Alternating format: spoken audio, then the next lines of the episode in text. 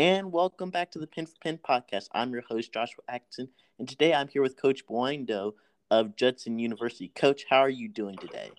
I'm doing very well. Thank you so much for having me. Well, Coach, how did you get into the sport of bowling? Um, I got introduced to the sport of bowling at a very young age um, by my parents. Um, they just bowled league and they took me there, and then I kind of got involved in youth leagues and uh, kind of went on from there. I really didn't get serious though till probably um, towards the end of high school career, and then went on to bowl in college as well, and then things kind of took off for me. And talk about that. When did was there like a point or maybe like a tournament where you felt like you know I think I'm really gonna pursue this and see how far I can go? Um, yeah, probably sophomore going into junior year of college. Um, my game had progressed um, to a point. It, I don't even really know what happened. I, I started to get better coaching, um, made some some things happen in my game. I got better, um, and then uh, in would have been 1990, summer of 90, I made Team USA. So, um, 99, so summer of 90 for the 91 team. So 91, 92, 93, I was on Team USA. So, I mean, that's when things just really took off and got, you know, world class coaching and world class mentoring and you name it, uh, life changing stuff.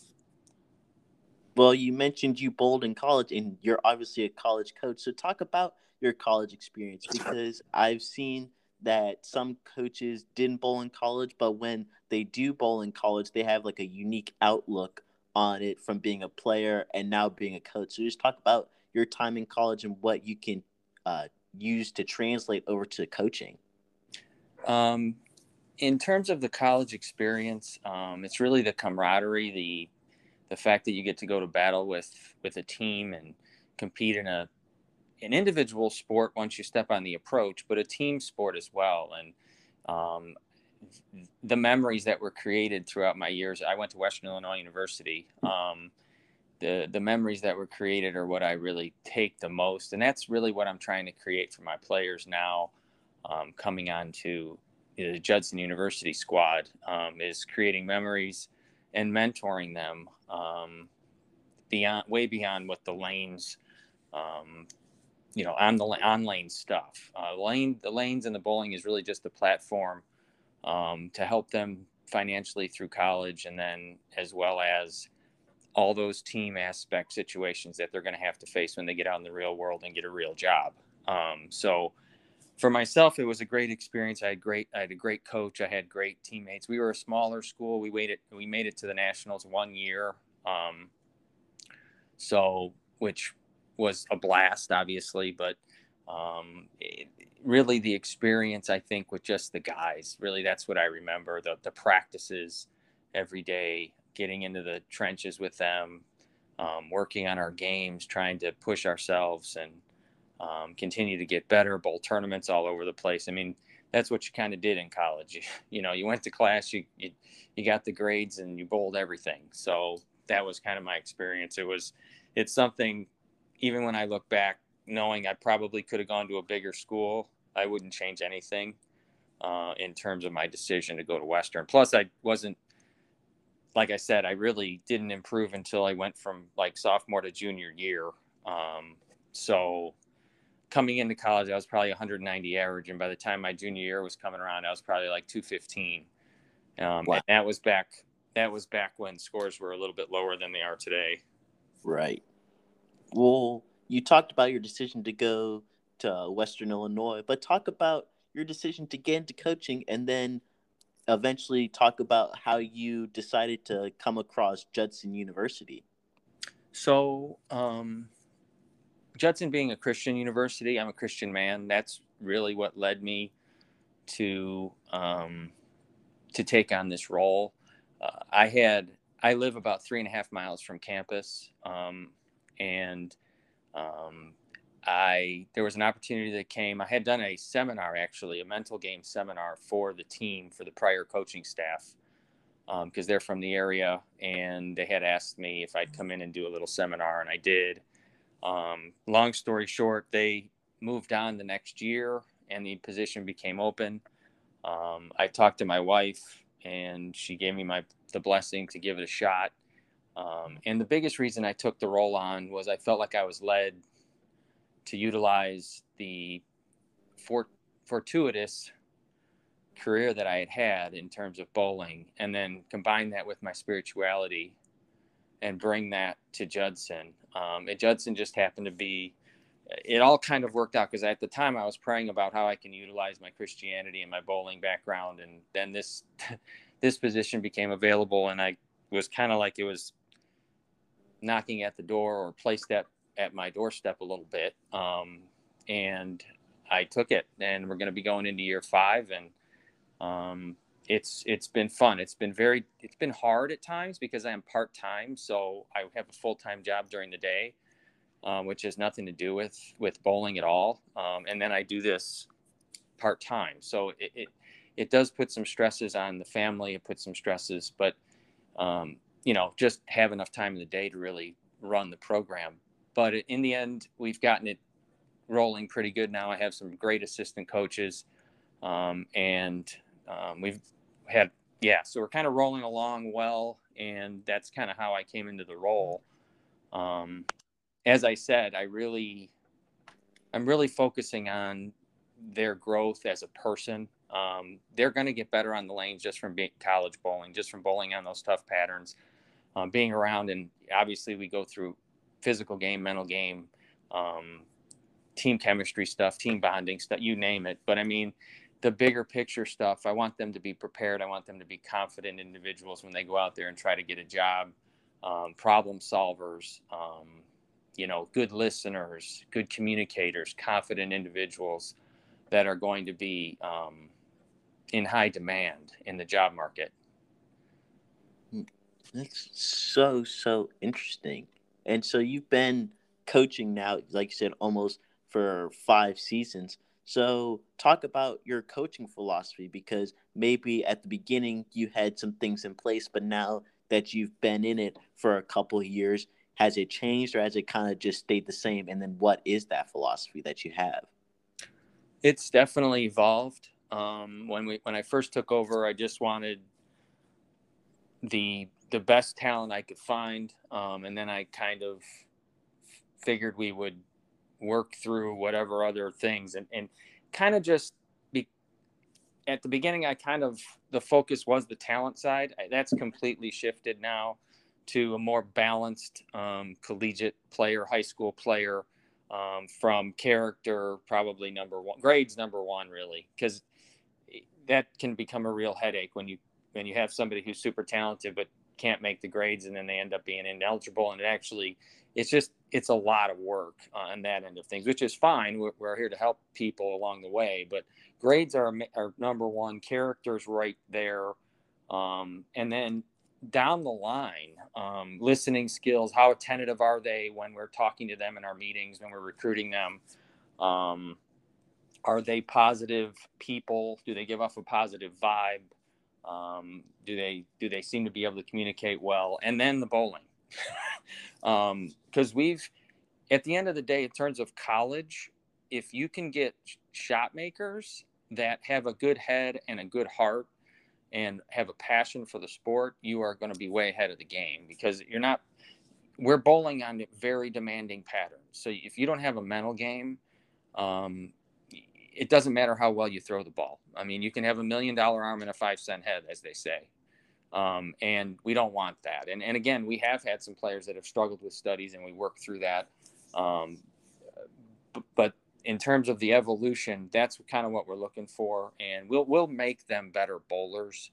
And like I said earlier, uh, shot making is a premium and spare shooting, especially on the lady side, because I handle both programs. On the lady side, it almost turns into a little bit of a glorified spare shooting contest. So the girls probably average somewhere between 29 and 35% strike percentage. Um, and so that doesn't change very much other than the top schools, say the top three or five schools will maybe have a higher percentage, but it's that spare shooting. It's what's happening in the frames you're not striking. And, um, you know, so it's completely evolved to say the least. Well, when you're talking about all of the stuff about recruiting and then what you're looking for in a player, I'm writing an article for bowling this month. And when you listed all those things, making grades, you know, being a good person, and then bowling kind of being at the end, that's exactly what I wrote. Because in these conversations, I found that, you know, like you said, you can make them better on the lanes, right? You can teach them, you know, maybe how to lead a uh, lane graph, maybe how to have a better spare shooting system. But it's those intangible things that you got to work on that motivation to you know, go the extra mile in grades or be that good person that you can't really teach. Right, exactly. And and the other side too is this is a big adjustment from high school to college. Um, for whatever reason, I mean, it, it, tends to be a little bit bigger adjustment these days, even for with COVID happening and everyone's stuck at home. And now all of a sudden people are eight hours away from home.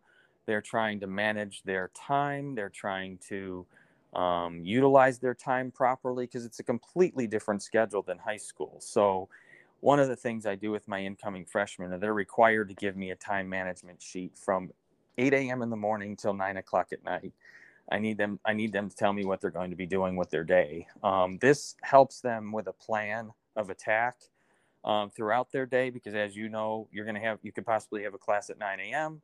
You may not have another class till one, and then you might be off on Tuesday and then another class. I mean, it's all over the board. So if they're not utilizing those in between hours properly, they're going to get behind. Um, and the first semester to first year is the most crucial year in terms of setting the tone for your GPA because it's like a bowling average. If you start off slow, it's harder to raise that average.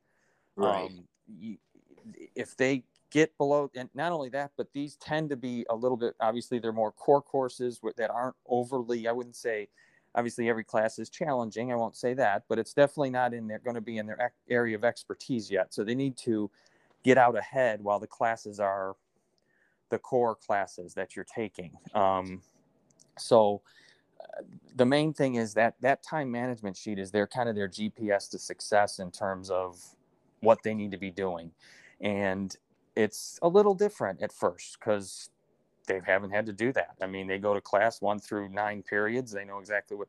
It's not like that, and and especially the people that are coming from distance, um, we got to get them off to the right start. We got to get them in with the right roommates. We got to make sure that they're utilizing their time properly, and also make them feel like part of the family, which is what our team is. Um, so I get the upperclassmen involved, make sure they're hanging out together, doing things together because at the end of the day there's a lot of time on these college kids hands to some degree if they're if if they're not utilizing it properly there shouldn't be but if they're hanging out or playing video games for two and three and four hours a day uh, it's fine but you better have your priorities straight in terms of getting the stuff you need to get done first i'm all for having fun i'm all for the college experience and hanging with your friends and going to a movie or whatever the place you know case may be but that time management sheet is something I just actually implemented last year. And as I, as I said earlier, the, the evolution of what I need to be doing as a head coach. Um, you know, because it's not only the players that need to get better, I need to get better.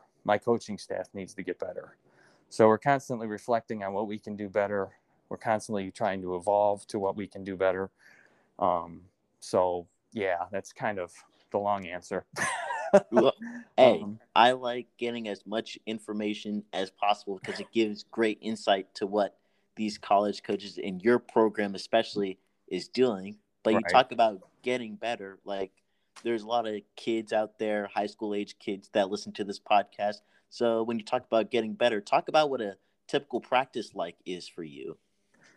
So usually, because I am a part-time coach, um, I actually send. I know this is, I'm kind of a meticulous, I would say, is I guess is a good word, but typically, depending on what assistants are going to be at um, practice, I actually send out a agenda every single practice prior to practice. So, because I can't be there right when it starts, we have some player-led, captain-led starts, which is actually a good thing. Uh, that gets them growth in that area in terms of leadership skills. Um, but I, I set it up. It, it could be a lot of, at, at the beginning of the season, we do a lot of videotaping. We obviously have tryouts first. We'll do a lot of one on one videotaping and start setting up some customized practice plans for people. Um, we also will do um, the, the basic drills that most people do uh, the one steps, the two step drills, release drills.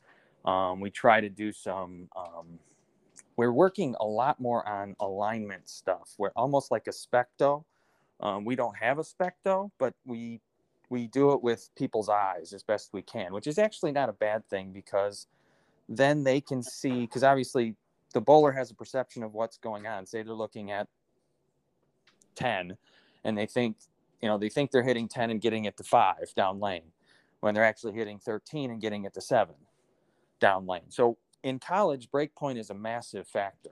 Um, so you could hit 13 at four different angles or 10 at four different angles. So it's down lane that matters the most. So we do a lot of what I would call what we call like team lining up communication drills where we'll just sit back and analyze a shot and then the next bowler will bowl. Because the other thing we want to do is we just a lot of times people get out of the pace of actual competition. So we're throwing and we're bowling and bowling and bowling and bowling and bowling. And we don't do that when we compete. We bowl and then we sit we bowl and then we sit. So we're we're actually training ourselves in a different rhythm and cadence and flow if we go fast. So now, granted, there's times where we're a little bit faster if we're shooting spares or maybe um, whatever the case may be. But there's definitely time where we like to slow it down. We like to analyze what's going on because the other thing I've learned in these in my experiences is as the practice progresses, the back 15 to 20 minutes of that practice is critical because people tend to start get a little bit tired because they are throwing a lot of shots and they start going back to bad habits or getting a little lazy or whatever the you know not being as attentive as they were at the beginning of practice. So now everything you just worked on for 45 minutes to an hour and 15 minutes is going to get erased because of the last 15 to 20 minutes. So that we're attentive to people's how they're maintaining that focus throughout practice. So we've actually we've actually shortened the practices to an hour and a half instead of two hours because that back half hour just ended up being again depending on because sometimes being a smaller school we have some conflicts with practices so we may have people that are less there we people are throwing more shots so it's these more intricate detailed things that we've been working on um, obviously we shoot a lot of spares but i haven't found any I haven't found the formula formula yet to actually raise that spare percentage other than mental. Because we no matter how many spares we shoot it doesn't seem like it's translating to in-game situations. So i don't know if it's because we have sometimes we have full racks up there and we're shooting tens and sevens or i'm not sure. I haven't figured that out yet. Um, so the that's the other reason why we try to slow it down too. Um, the spare shooting game is is strict, in my opinion, um, especially when you get a, a, decent player, is strictly mental. Um, we go, we have, we also have ed sessions where we sit in classrooms and we go over different things. Where we have our training. I made a training binder. Um, basically, what it is, it's uh, a lot of information that I've gathered throughout the year. So we have a training binder. So we go through our training binder in our ed sessions, which typically are on Mondays, and that could be anything. So we go over an entire session of spare shooting, um, the the margin of error that you have, um, cutting off lanes and different strategic um, ways to line up at spares, um, the fact that you're you're going to be using a spare ball unless you can throw it dead straight um, like some some of our guys can actually. There's a few ladies that probably could get away with it. Um, but so that's kind of what a practice looks like. We really try to keep it fresh. Um, as I tell my players, a shortstop's always going to take ground balls. So you're always going to shoot tens and sevens. You're always going to, you know, be working on footwork or working on releases and this, this and that. So just get used to it. And uh, in our sport, um, we have an extremely long season comparatively speaking to other sports, which I don't think people understand out out in the world. I mean, we go from I, I literally just sent out a calendar today. We start the end of August, and we could uh, you know, go all the way to March for sure because we're I mean we've been fortunate enough to make sectionals every year so right. we go from August to March. Now I don't know any other sports that actually compete. Now their seasons might go that long but I'm talking about competition seasons. It's grueling. So by the time February comes you I get into what I would call the dog days of practice where you really got to dig in because you've thrown so many shots and done the same thing over over over. So again, we try to keep it fresh. We try to come up with competitive games that um, will keep things fun as well. Competitions. This year, we have such a, a bigger roster. It's going to be real interesting. And how are you going to manage that big roster? Because you see, kind of with some of these bigger programs, that once they get a lot of people, maybe the coaching goes down, or kind of like the JV is kind of like on their own just because of how things are. So how are you going to manage a bigger roster? Yeah. So we've got I've got three other assistant coaches as well as a um, administrative assistant um, pl- person that helps with say stats and all that stuff. Um, I just brought on a brand new silver level coach from the area, uh, Kurt Roosh. He's going to head up our JV men's team. That's going to be his responsibility. Uh, Don Anderson heads up our um, men's varsity team. I actually do online coaching and competition for the ladies team and then Craig Keith is the JV coach for the ladies team. So we are covered top to bottom and the other thing that's unique a little bit about our program is I don't believe in locking in my eight guys or eight girls at the beginning of the season. We will have a tryout and usually the top 4 or so, 4 or 5 and it's not really hard to figure out. Um, most of the team knows uh, to be honest with you, if they're honest with themselves, they know um, some of the players that are going to be in there. But the last, say, because normally we have an eight man roster or an eight women roster, those last four spots, three to four spots, are it's work your tail off because this week you might be on varsity and next week you might not. And that's not to not to be anything other than keeping them hungry, keeping them on their toes. Because if you lock in eight people and just because you had a tryout for a week and somebody had a good week, um, and then all of a sudden, somebody starts really improving. Heck, I just explained my story. Um, somebody really starts improving. I want, and again, I guess I could always change it anyway, but I just I like to say something and then do it.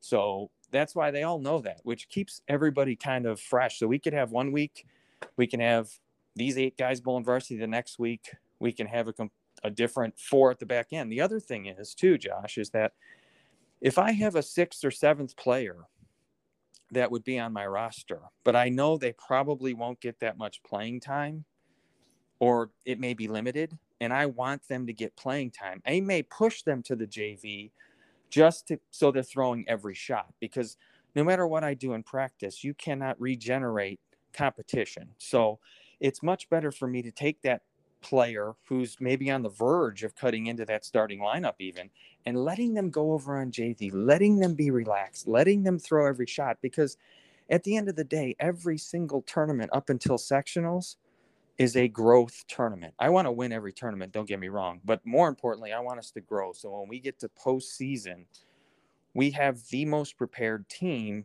in terms of online competition play so that you don't know. Like I said earlier about grades, first semester could be one team. By the time second semester comes, you don't know. And you may have to plug somebody in. And if they're not prepared, now you're just starting to throw them out on the lanes, you're behind. So that's kind of our philosophy on that. But I think, and from a coaching standpoint, even though we're going to have 18 guys roughly and about 16 girls, um, I think we're covered coaching wise. And they know what uh, my coaches know what their responsibilities are. And um, their experience. They're, I'm two of the guys are older than me. I'm 52. And one of uh, Don Anderson's 37. So the maturity factor there, we've all competed. Um, we've Don's been coaching now. This will be year three for him. Craig year two, but he coached in high school, and Kurt Kurt coached at high school for 12 seasons. So I've got. A, I'm very very excited about the coaching staff at this at this moment. Well, we talked about, you know, all the preparation, but talk about how your teams did this season. Um, I we did really well. We started off really good on the women's side. Um, we won the Boilermaker tournament. Our JV girls won two tournaments. Um, Chloe Sajinga on the ladies' side ended up being in the top 15 in the country of all players. Um, she was in the top 10 rookies as well. She kind of led every category and broke basically every record we had on the women's side as a freshman. Um, wow. So, yeah, that was, she's a special young lady. And we have so many ladies who have the potential in terms of the, the ladies themselves. We have a lot of great girls on this team. I mean, they're, they're getting it, but we also had, uh, there were tournaments where the entire starting lineup were freshmen. So we're so young. Um, we got a couple really good players coming in this year as well, and uh, it's going to be very interesting on the ladies' side. But I, overall, we had a good season. We finished in the, we did make sectionals. I think we finished in the top half, which I didn't think was too bad considering, again, freshmen and sophomores basically all we had. We had one senior that left. Um, on the guys' side, we were in the same boat. Super, because it was our fifth season as a program, we had lost all that first year players. So we were in that turnover year. So again, on the guy side, we had basically all freshmen and sophomores. We had um, our guys finished, I think it was sixth or seventh at sectionals. Um, so it's not too bad. Pretty, I would say actually pretty good. Yeah, it's uh, pretty good. About, yeah, about 300 pins from making it to nationals, but over 64 games. That's not that many pins. Right. Um, so we're very excited about what the future holds um, on, on both sides. We had one of our freshmen uh, from the single side came in 11th. Um, we had a bunch of records that we broke from a team game perspective. We shot a 1285 one game, I think it was 1280 or something like that. So the potential on that side of things is is amazing. The other thing that's kind of an unfortunate, fortunate thing on our side Lincoln College, um, unfortunately, had to close their doors. Um, we, through the grace of God, and um, ended up with four players from that school. Uh, one girl, Nina, Nina did the jingle, and um, three guys. One of which is a top performer. Um, was in averaged over 200 last season. So in terms of the entire season, so it, we we're young, but now we just brought in some some experience too. So he's going to be an amazing addition, as well as uh, the two other gentlemen, Brandon Beto and Avery Evans, both from Lincoln. Um, they're going to add so much to the team, and they're excited to still be able to go to school together. Um, we just were able to connect, and that's really what I want to do. I want to connect with my players. They're not just I care about them; they're like my sons and daughters. Um, and and they get that and they can feel that and that's why we were so fortunate this year we ended up with 17 recruits coming in. Wow. Um, which i don't even know what to say to that. Obviously four four were from lincoln so that was a little bit of an unexpected um, but at the end of the day it is what it is. So we, we've got a good group. Um, they're young.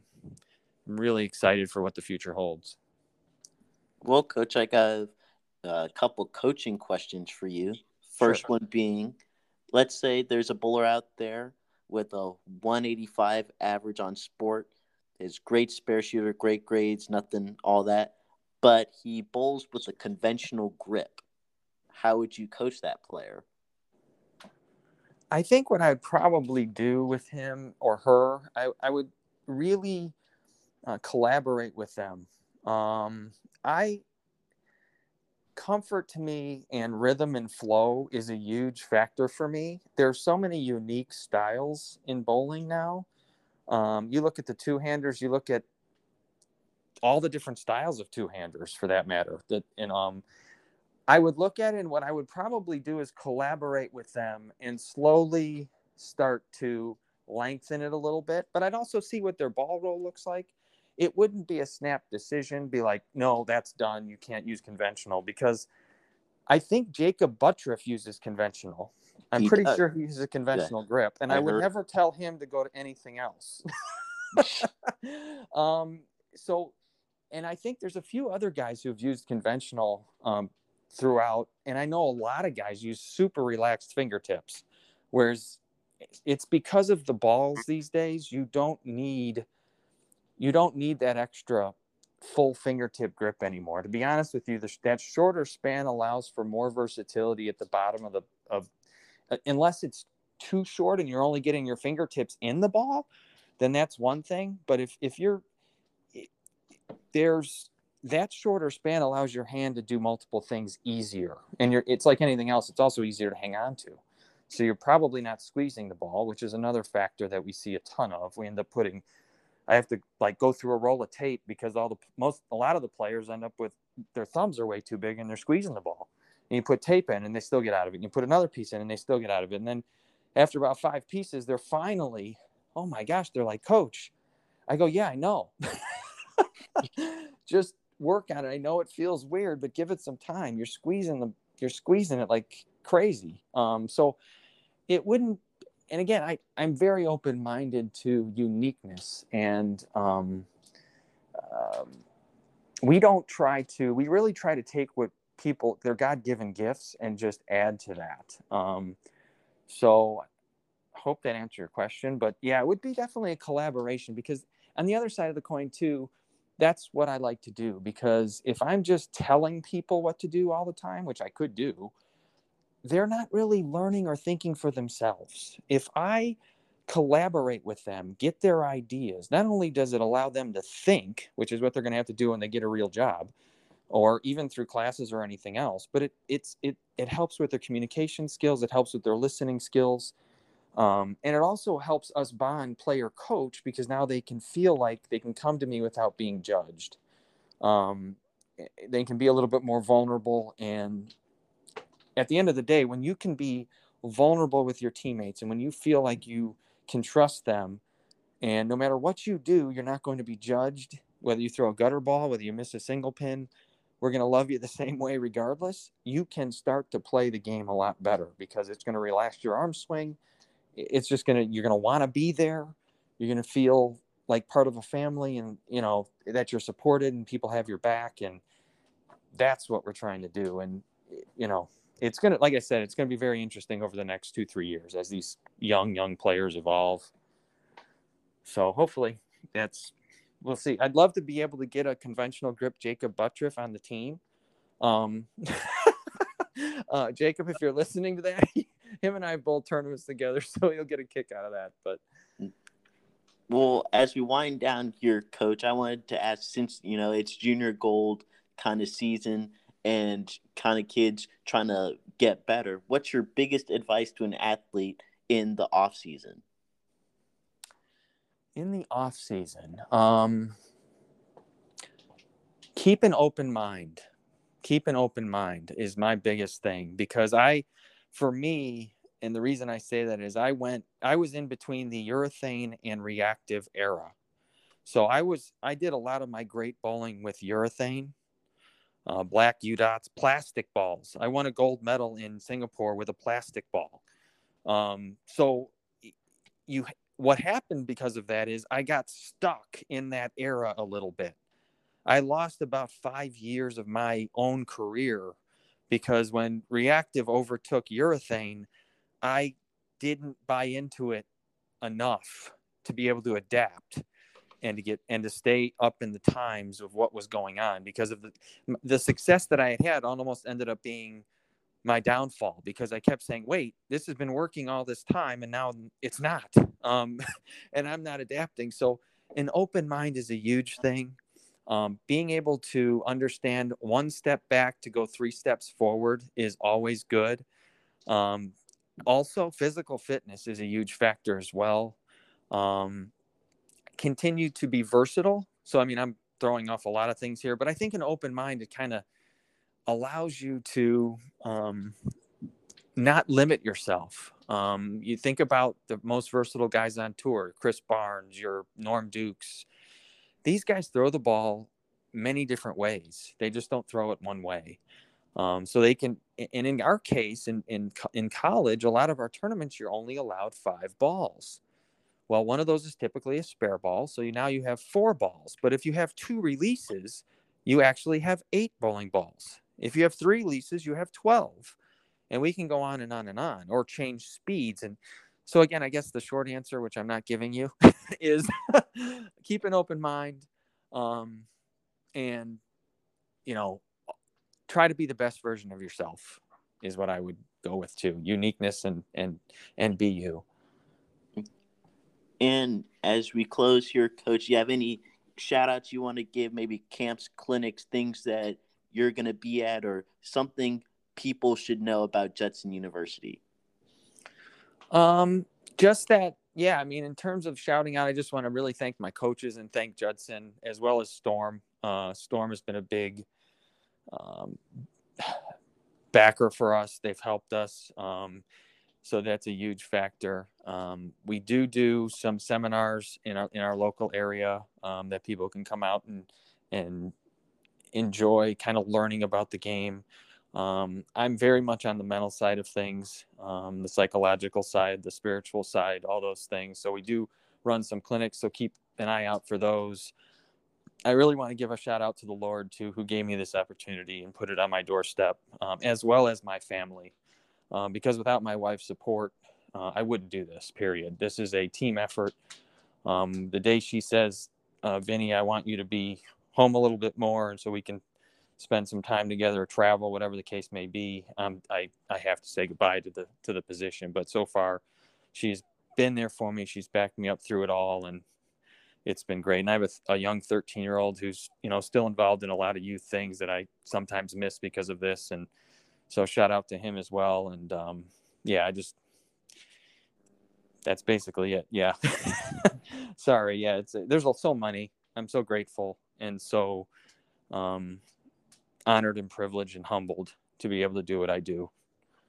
So, and and thank you, Josh, as well, because I it it your call and your email came out of the blue, and it was it was really cool to see. So, thank you. I appreciate you acknowledging Judson. You're very welcome. And that's all we have for this episode of the Pin for Pin podcast. So I'll leave you all with this. The levels of success are good, better, best. So never let it rest till you're better than the best. See you all next week.